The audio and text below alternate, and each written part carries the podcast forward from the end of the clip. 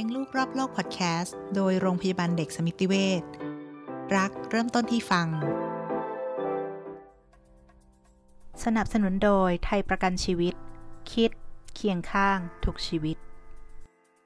สวัสดีค่ะ พบกับขิมเภสัชกรหญิงหันษามหามงคลนะคะ คุณกำลังรับฟังรายการเลี้ยงลูกรอบโลกพอดแคสต์โดยโรงพยาบาลเด็กสมิติเวช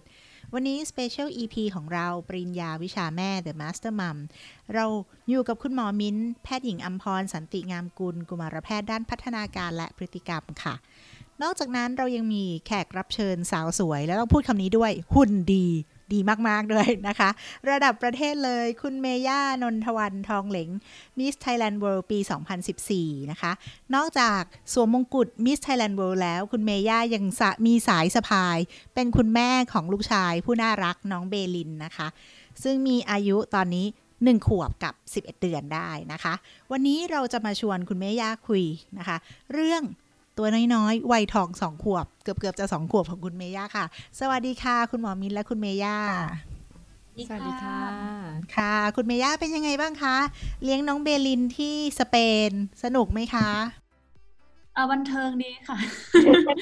คิดว่าบันเทิงเพราะว่าแต่ละวันจะมีอะไรแปลกๆ มีอะไรใหม่ ๆ มาให้แบบ ให้คุณแม่ได้ได้ได้ท้าทายตัวเองอยู่เรื่อยๆ ค่ะ อืม แล้วท้าทายตัวเองนี่คือ กังวลไหมคะ กับกับสิ่งที่แบบท้าทายนะคะแต่เรียกว่ากังวลค่ะเลยจุดนั้นไปหมดแล้วค่ะ มีคำถามอะไรเกี่ยวกับเอ่อพฤติกรรมของน้องที่เปลี่ยนแปลงไปตามวัยบ้างไหมคะมีมีหลายจุดนะคะ อย่างเช่นอาอารมณ์ของเขาที่เริ่มแบบชัดเจนมาก ๆ เหมือนถ้าไม่ได้เนี่ย เริ่มตีถ้าไม่ได้ดักใจก็จะแบบตี ไม่ตีเราก็ตีโต๊ะ ไม่ตีโต๊ะก็ไปตีอะไรสักอย่างหนึ่งอะอันนี้เป็นนานยังคะโอ้โหเริ่มมาตั้งแต่ขวบสี่ห้าเดือนนะคะ รู้สึกเหมือนลูกเราจะมาเร็วไม่รู้ว่ามันเกี่ยวกับการเป็นเด็กฝรั่งหรือเปล่ามีมีเชื้อไหมคะคุณหมอมันจะเกี่ยวไหมคะเชื้อนี้ จริงๆไม่ไม่ได้เกี่ยวกับว่าเป็นเด็กฝรั่งหรือว่าเป็นเด็กเอเชียนะคะ ก็คือสามารถเกิดได้เหมือนกันคือพัฒนาการของมนุษย์เนี่ยมันก็จะเป็นไปในทิศทางเดียวกันอยู่แล้วเออทีเนี้ยส่วนใหญ่อะพอหนึ่งขวบ ขึ้นมาเนาะก็สามารถที่จะเริ่มเจอได้ละ เพียงแต่ว่าที่เราเรียกว่าเออเป็น terrible two เนี่ยมันไปพีคจุดสูงสุดมันมักจะอยู่ตรงช่วงประมาณ 2 ขวบอะไรอย่างเงี้ยค่ะก็ก็พอขวบหนึ่งขึ้นมาเนี่ยคุณพ่อคุณแม่ก็จะเริ่มตกใจเอ๊ะนิดนึง เอ๊ะลูกฉันแบบว่า เป็นอะไรจากเดิมที่เคยแบบอุ้ยดูเหมือนแบบเออน่ารักอะไรอย่างเงี้ยไม่แบบไม่มีปากไม่มีเสียงอะไรอย่างเงี้ยพอเริ่มขวบหนึ่งขึ้นมา เอ๊ะ เริ่มมีปากมีเสียงอะไรขึ้นมานิดนึงอะไรอย่างเงี้ยค่ะ ก็ต้องบอกอย่างนี้ว่าคนเราเนี่ยจะมีพฤติกรรมยังไงเนี่ยมันขึ้นอยู่กับพื้นฐานทางด้านสรีระวิทยาของสมองด้วยนะคะ ทีนี้เนี่ยถามว่าเอ๊ะทำไมตอนช่วงจังหวะอายุเท่านี้เนี่ยช่วงวัยต่อแตะเนี่ยอารมณ์มันถึงเด่น เพราะว่าถ้าพูดถึงเรื่องสมองเนอะเอาเอาง่ายๆอะมันจะแบ่งออกเป็น 3 ชั้นง่าย ๆ ชั้นแรกสุดเลยเนี่ยมันจะเป็นเรื่องเกี่ยวกับสัญชาตญาณนะคะซึ่งซึ่งสัญชาตญาณเนี่ยก็คือมีในสัตว์แบบทุกชนิดเลยเนาะตั้งแต่แบบสัตว์ชั้นต่ำก็จะมีเรื่องของสัญชาตญาณเสร็จแล้วพอสัตว์ที่ชั้นสูงขึ้นมาหน่อยเนี่ยมันจะเริ่มมีสมองส่วนที่ 2 มาครอบคลุมก็คือเป็นเรื่องของอารมณ์ แล้วก็ในสัตว์ชั้นสูงสุดก็คือ เช่นมนุษย์หรือบางทีแบบลิงอะไรเงี้ยค่ะก็จะมีสมองส่วนหน้า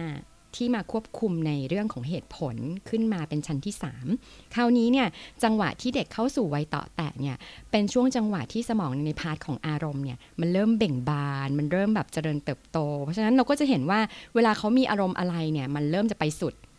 ดีใจก็แบบสุด เสียใจก็สุด โกรธอะไรอย่างนี้ก็ไปสุดนะในขณะที่สมองส่วนที่เป็นเหตุผลเนี่ยมัน โตช้าๆ มันค่อยๆ โต คือถ้าถ้าถ้าเปรียบเทียบให้เห็นภาพก็ต้องบอกว่า ตอนช่วงจังหวะเนี้ยสมองส่วนอารมณ์เนี่ยมันจะเหมือนวัชพืชอะค่ะ คือเราไม่ต้องให้น้ำให้อาหารก็โตเร็วมากเลยอะไม่ได้อยากให้โตนะแต่โตเร็วมากใช่ แต่ว่าสมองใน part ที่เป็นเหตุผลเนี่ย มันจะเหมือนไม้ยืนต้นนะคะ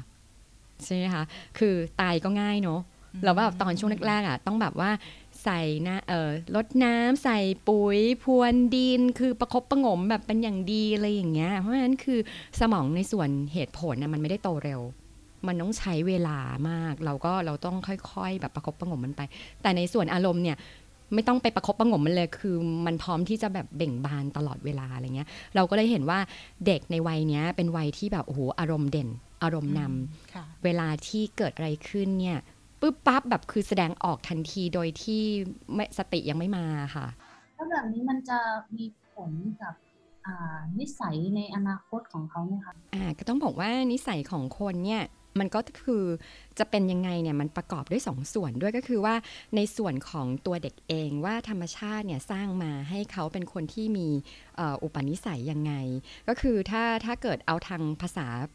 ทางการแพทย์หรือว่าภาษาทางวิชาการเนี่ยเราก็จะเรียกส่วนนี้ว่าเป็น temperament คือเป็นพื้นอารมณ์ของเด็กนะคะ เด็กแต่ละคนก็จะไม่เหมือนกัน บางคนก็จะแบบใจร้อน บางคนก็จะอีซี่หน่อยอะไรก็ได้อะไรประมาณนี้ค่ะ แต่คราวนี้ temperament อย่างเดียวไม่ได้เป็นตัวกำหนดว่าเฮ้ยโตขึ้นแล้วเด็กจะเป็นคนยังไง สิ่งที่จะมาเชฟตรงนี้มันเป็นเรื่องของสิ่งแวดล้อมด้วย ซึ่งก็คือการเลี้ยงดูนะคะ เพราะฉะนั้นเนี่ยเด็กที่เกิดมาอาจจะเป็นเด็กที่ดูแนวโน้มไปทางใจร้อน แต่ว่าในการเลี้ยงดูถ้าเกิดว่าเราเชฟดีๆเนี่ยโตขึ้นเด็กก็จะไม่ได้เป็นคนที่แบบใจร้อนไปขีดสุด คือเด็กก็จะสามารถที่จะควบคุมตัวเองได้ค่อนข้างดี เพราะฉะนั้นเนี่ยตอนเนี้ยการที่เขาใจร้อนหรือว่าอารมณ์เสียง่ายหงุดหงิดง่ายเหวี่ยงวีนอะไรอย่างเงี้ยค่ะ มันก็คือเป็นไปด้วยตามวัยด้วย แต่ถ้าเกิดสมมติว่าเด็กคนไหนมี temperament ที่ที่ไปทางนี้อยู่แล้วเนี่ย เราก็อาจจะเห็นมันโดดเด่นขึ้นมามาก ดังนั้นเราก็ยิ่งจะต้องใส่ใจในการที่จะปรับพฤติกรรมของเขาตรงนี้ให้มันเข้าที่เข้าทางมากกว่าเด็กคนอื่นค่ะแล้ววิธีการปรับพฤติกรรมในเด็กอายุเท่านี้นะคะ ใช้วิธีไหนดีคะคือเด็กเนี่ยก่อนอื่นเนี่ยก่อนที่เขาจะควบคุมตัวเองได้ เขาต้องรู้ก่อนว่าตัวเองอะเป็นยังไง รู้สึกยังไง บางทีเนี่ยการที่เด็ก react ออกมาเนี่ยเด็กไม่รู้ด้วยซ้ำว่าตอนนี้ฉันกำลังโกรธอยู่คือหนึ่งเราต้องให้คำจำกัดความเขาก่อนว่าเฮ้ยอารมณ์ที่เขารู้สึกอยู่ตอนนี้ที่มันพลุ้งพล่านอยู่ข้างในเนี่ย อันนี้คือหนูกำลังโกรธหนูกำลังไม่พอใจอ่าอย่างแรกเลยก็คือเราก็บอกเขาก่อน เนี่ยกำลังโกรธอยู่ หนูกำลังโกรธอยู่แม่รู้หนูกำลังโกรธอยู่ แต่ว่าหนูคว้างของไม่ได้ แต่ว่าหนูตีแม่ไม่ได้ แต่ว่าหนูกัดแม่ไม่ได้ ประมาณนี้ค่ะ คือด้วยเด็กยังเล็กอยู่ทำให้เรื่องของภาษาของเขาเนี่ยอาจจะยังไม่ค่อยดีมาก เราพูดยาวๆเขาอาจจะไม่เข้าใจ เพราะฉะนั้นเราจะใช้วิธีการใช้คำสั้นๆ แล้วก็ค่อนข้างหนักแน่นนิดนึงทำไม่ได้เนี่ยค่ะ แล้วก็บางคนเนี่ยอาจจะชอบให้กอดเขาจะรู้สึกว่าเขาสงบผ่อนคลายลง ถ้าเกิดสมมติเรากอดอะถ้าอย่างเงี้ยเราก็จับมากอด เราก็บอกว่าหนูกำลังโกรธอยู่เงี้ยแล้วเราก็กอดเอาไว้ แล้วเราก็คือเหมือนกับในการกอดของเราเราก็จะจับรวบมือเขาไว้ด้วย คือเป็นการห้ามไปในตัวว่าไม่ให้เขาทำร้ายเราหรือว่าไม่ให้เขาคว้างปาข้าวของ หรือบางคนอาจจะมีทำร้ายตัวเอง อันนี้การที่รวบไว้ก็คือเขาก็จะทำไม่ได้เงี้ยค่ะ แล้วก็ค่อยๆเกิดค่อยๆ อาจจะบางคนอาจจะร้องเพลงหรือว่าอะไรอย่างเงี้ย ให้เด็กค่อยๆ สงบลง คือให้เด็กเอาจิตใจไปจดจ่อกับเรื่องอย่างอื่นทำให้ความโกรธของเขาอะมันค่อย ๆ ระบายออกไปอย่างเงี้ยค่ะ ลูกเราก็มีปัญหานี้แต่คือหนูว่าโชคดีที่เบลินมันเป็นเด็กที่แบบว่าค่อนข้างที่จะง่ายไม่ค่อยเรื่องเยอะ แต่ถ้าเวลาที่เขามีกริยาอะไรแบบเนี้ย อย่างเช่นช่วงเนี้ย บางทีเหมือนเรียกร้องความสนใจก็เริ่มปาของ เราไม่รู้จะทำยังไง ตีมือก็แล้วดุก็แล้ว ก็ยังไม่หาย ก็เลยไม่รู้ว่าจะต้องจัดการกับเขายังไงอย่างเช่น เหมือนเรากำลังทำกับอาหารอยู่เขาก็จะโยนรถของเขามาหาเรา หรือว่าเราทำอะไรก็ตามอยู่ แล้วเขาอยากได้ attention จากเราเขาก็จะโยนของใส่เรา อืมค่ะ ก็จริงๆ มันเป็นวิธีการสื่อสารของเขาอย่างหนึ่งเหมือนกันเนาะคุณเมย่าเพียงแต่ว่าเขาเนี่ยเขาก็ใช้สมองน้อยๆ ยังไม่ถึงสองขวบของเขาเนาะคิดหาวิธีการว่าเฮ้ยแล้วฉันจะทำยังไงอะ่ะ ให้แม่มาสนใจฉันเลยอย่างเงี้ย เวลาที่เขาต้องการได้ attention อะมันจะมีอยู่สองแบบเนาะ positive กับ negative เห็นไหมคือเวลาเขาแบบ positive ละแบบคือกวักมือเรียก หรือว่าพูดเรียกเราไม่มาแฮะถ้าอย่างนั้นโพสิทีฟไม่ได้ ถ้าอย่างนั้นฉันเนกาทีฟก็ได้ เออฉันก็เนกาทีฟสิ ฉันรู้ว่าอย่างเงี้ย แม่ไม่ชอบ แต่ถ้าฉันทำแม่มาทันทีเลย คือเขาเรียกว่า เขาเรียกว่าสิ่งกระตุ้นสิ่งเราเนี่ยมันแรงกว่าโพสิทีฟอีก เพราะฉะนั้นเนี่ยถ้าสมมติว่าเราไม่อยากให้ลูกทำเรื่อง negative attention เราก็ต้องเป็นไงคะ ตอบสนองตอบ positive attention ให้มันเร็วกว่านี้ เขาเริ่มเข้า terrible two ที่แบบว่าเริ่มอาการหนักขึ้น เริ่มรุนแรงขึ้นจนบางทีเรารู้สึกว่าการที่เราดุเขามากเกินไปหรือว่าบางทีเรา punish เขาด้วยการตีอย่างเงี้ย มันจะมีผลแย่กับเขาไหมคะคุณหมอ อืมคือจริง ๆแล้วเนี่ยระหว่างแม่กับลูกเนี่ยมันเป็นเรื่องของปฏิสัมพันธ์เนาะมันเป็น action กับ reaction เพราะฉะนั้นเนี่ยเวลาที่เรามีปฏิกิริยาอะไรตอบสนองกลับไป ลูกก็เรียนรู้เหมือนกันใช่ไหมคะก่อนที่เราจะไปควบคุมอารมณ์ของลูกได้เนี่ยเราต้องควบคุมอารมณ์ของเราได้ก่อน เพราะว่าเด็กเนี่ยเขาก็จะไม่ค่อยจะยอมเหมือนกันเนาะคือคือเราต้องเข้าใจนะว่าแบบว่าเด็กเล็กอะยังไม่สองขวบเลยอะกับเราอะซึ่งแบบผ่านประสบการณ์ในชีวิตมามากกว่าอะไรอย่างเงี้ยแล้วก็สมองใน part ที่เป็นสมองส่วนหน้าของเขาที่ด้วยเหตุและผลนะมันยังไม่ไม่ไม่เจริญวัยแบบเต็มที่อะไรอย่างเงี้ยดังนั้นการจะให้เขาควบคุมได้ก่อนเราอะมันเป็นไปได้ยาก ดังนั้นเราต้องควบคุมตัวเองก่อน แล้วเด็กโดยธรรมชาติของเด็กวัยนี้เป็นวัยที่ชอบเลียนแบบ แล้วเขาจะจดจำสมมติว่าเราตอบสนองกับเขายังไง เขาจะจำเลยนะ อ๋อ ถ้าเกิดเขาทำอย่างนี้แม่จะตอบสนองนี้ใช่ไหมถ้าอย่างนั้นเนี่ยเขาก็จะเก็บไว้เป็นสต็อกวิธีการในการแก้ไขปัญหาของเขาเหมือนกัน ว่าถ้าสมมติแม่ทำแบบนี้แบบเดียวกับที่เขาเคยทำอะเขาก็จะ react กลับไปเหมือนกับที่แม่เคยทำกับเขาได้เช่นเดียวกัน เช่นแบบว่า ตีแม่กลับไปเหมือนที่แม่ตีเขาประมาณนี้เพราะฉะนั้นคือถ้าเกิดสมมติว่าเราไม่อยากให้ลูกทำอะไร เราต้องระวังตัวมากเลยนะ ว่าเราต้องไม่ทำอย่างนั้นให้ลูกเห็น เพราะว่าการที่เราแสดงให้ดูเนี่ย มันเป็นตัวอย่างที่มีพลังมากกว่าคำพูดของเราอีก จะต้องเอาเขาแยกเขาไปไว้ที่ห้องนอน เวลาที่เขาดื้อมากๆกลัวว่าเขาจะกลายเป็นโรคติดกลัวห้องนอนอะไรเงี้ยค่ะ อันนี้คือคุณมายาทำแบบเหมือนเป็นไทม์เอาอย่างนั้นใช่ไหมคะ ออารมณ์คล้ายๆไทม์เอาค่ะ แต่ว่าไม่ได้แบบไม่ได้เข้ามุมไม่ได้อะไรนะคะ คือให้เป็นบริเวณเนี้ยจะดิ้นจะอะไรก็เต็มที่ไปเลย ประมาณนั้น แล้วเราอยู่ในห้องกับเขาด้วยไหมคะ หรือว่าเขาอยู่คนเดียวค่ะ เพราะว่าหนูเลี้ยงลูกเลี้ยงลูกคนเดียวแล้วบางทีเนี่ยผลถ้าสมมติว่าให้พ่อเขาอยู่เขาก็จะต้องทำแบบนี้ค่ะ ถ้าสมมติเราไม่ได้อยู่ อืมคือน้องก็ยังค่อนข้าง ค่อนข้างจะเล็กอยู่เนาะคือถ้าเอาวิธีที่แบบแนะนำนะคะ เพราะว่าเด็กบางคนเนี่ยเขาเขารู้สึกว่าไม่ปลอดภัยอะ่ะถ้าเกิดเวลาเขาต้องแบบอยู่คนเดียวในที่ปิดแล้วแบบไม่มีเราอยู่ด้วยอะไรอย่างเงี้ยค่ะ เพราะฉะนั้นคือถ้าถ้าจะให้แนะนำเนี่ยมันอาจจะดีกว่าถ้าเกิดสมมติว่าเราเอาเขามาอยู่ในที่ที่เราก็อยู่ด้วยแล้วเขาก็สามารถที่จะเห็นเราได้ ก็คือเหมือนกับเราจัดมุมให้เขาแบบว่าเป็นมุมหนึ่งอยากจะกลิ้งไปสมมติแบบ อารมณ์ไม่ค่อยดีอยากจะกลิ้งไปกลิ้งมาตรงนั้นอยากจะแบบว่ากระโดดโลดเต้นกระทืบเท้าแบบว่าออกฤทธิ์ออกเดชเต็มที่อายู่ในในตรงนั้นอะไรอย่างเงี้ยโดยที่เขาก็ยังเห็นว่าเราอยู่ตรงนั้น เพียงแต่ว่าเราอาจจะไม่ได้ให้ความสนใจเขาคืออ่านยกตัวอย่างเช่นเนาะยกตัวอย่างเช่นแบบอย่างอย่างอย่างลูกอย่างลูกหมอเงี้ยค่ะ ก็คือเวลาเขาโกรธเขางองแงอย่างเงี้ยค่ะ หมอก็ เขาควบคุมอารมณ์ของตัวเองไม่ได้ เราก็จะจำกัดพื้นที่เขาโดยการที่เราเอาไปยืนยืนบนพรมอยู่อันนึงอะค่ะ หรือว่าแบบเป็นแผ่นรองคลานอะไรอย่างเงี้ยอยู่ผืนหนึ่งซึ่งขนาดมันไม่ใหญ่อะค่ะ แล้วเราก็กำหนดเขาเลยบอกว่าโอเค ตอนนี้หนูยังอารมณ์ไม่ดี หนูแบบหนูเริ่มปาข้าวข้าวของอะไรเงี้ยถ้าอย่างนั้นแม่ขอให้หนูอยู่ตรงนี้ก่อน แล้วเราก็ยืนอยู่ใกล้ ๆ ตรงนั้นเลยค่ะ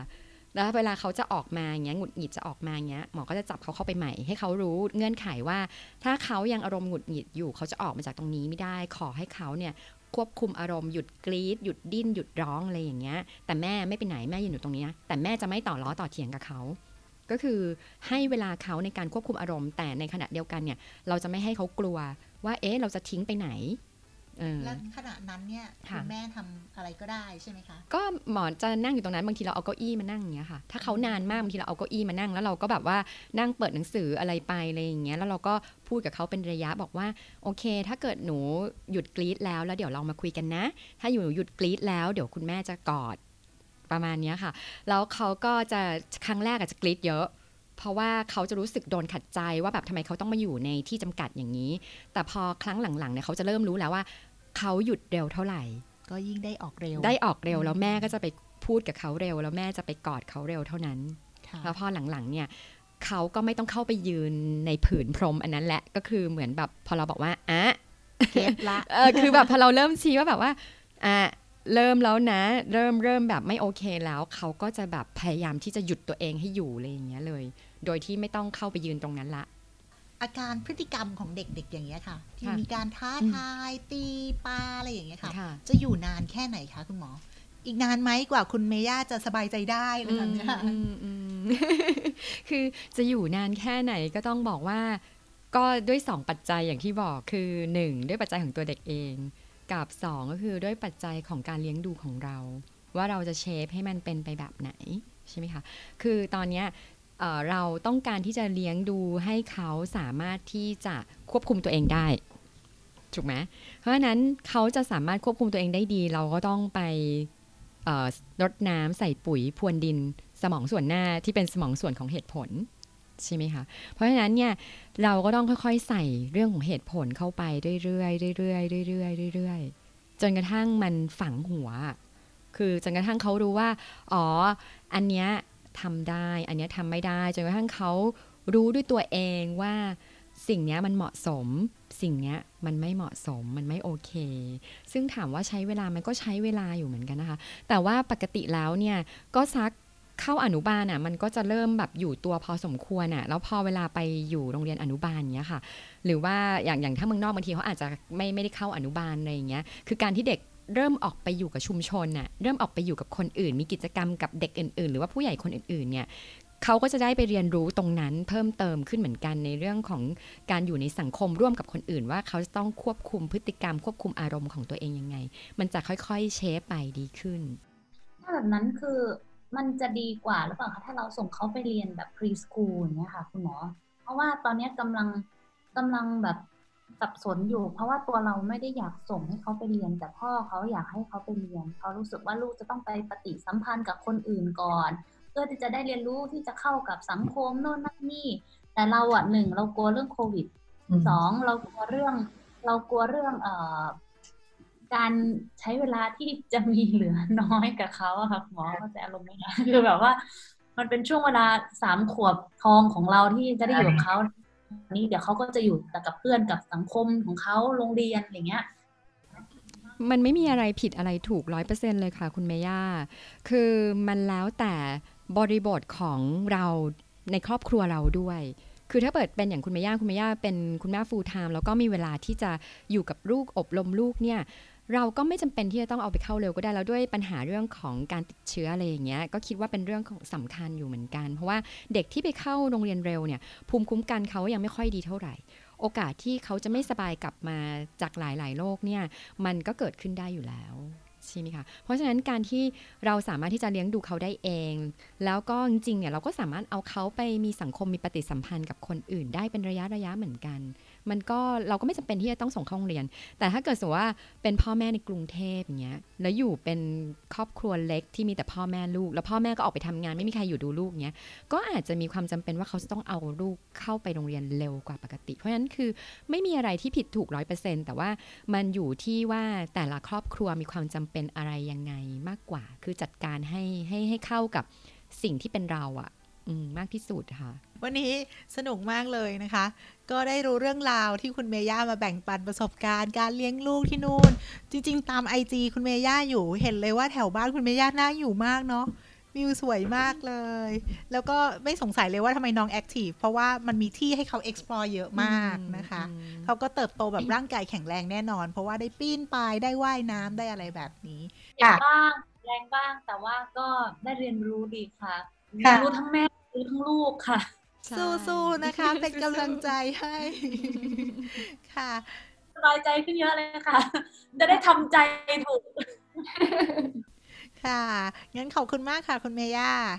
ค่ะ ไว้มีโอกาสคุยกันใหม่ สวัสดีค่ะ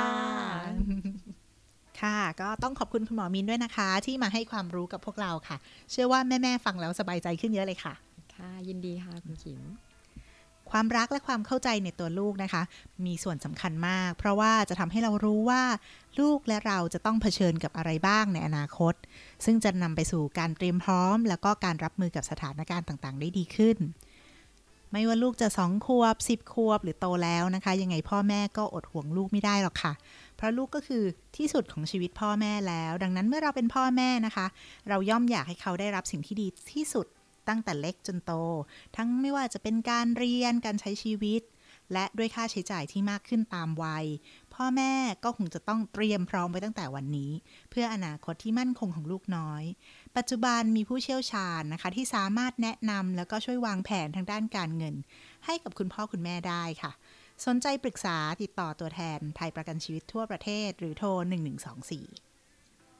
รายการเลี้ยงลูกรอบโลกพอดแคสต์ special ปริญญาวิชาแม่ จะหาประเด็นที่น่าสนใจมาร่วมคุย กับแขกรับเชิญและคุณหมอของเรา ทุกวันพุธที่ 2 และ 4 ของเดือน ทาง Apple Podcast Anchor Podbean SoundCloud Spotify และ YouTube ของโรงพยาบาลสมิติเวชฟังแล้วอย่าลืมกด Follow หรือ Subscribe ให้เราด้วยนะคะ จะได้ไม่พลาด EP ต่อๆไปค่ะ ขอบคุณค่ะ สนับสนุนโดยไทยประกันชีวิต คิด เคียงข้างทุกชีวิต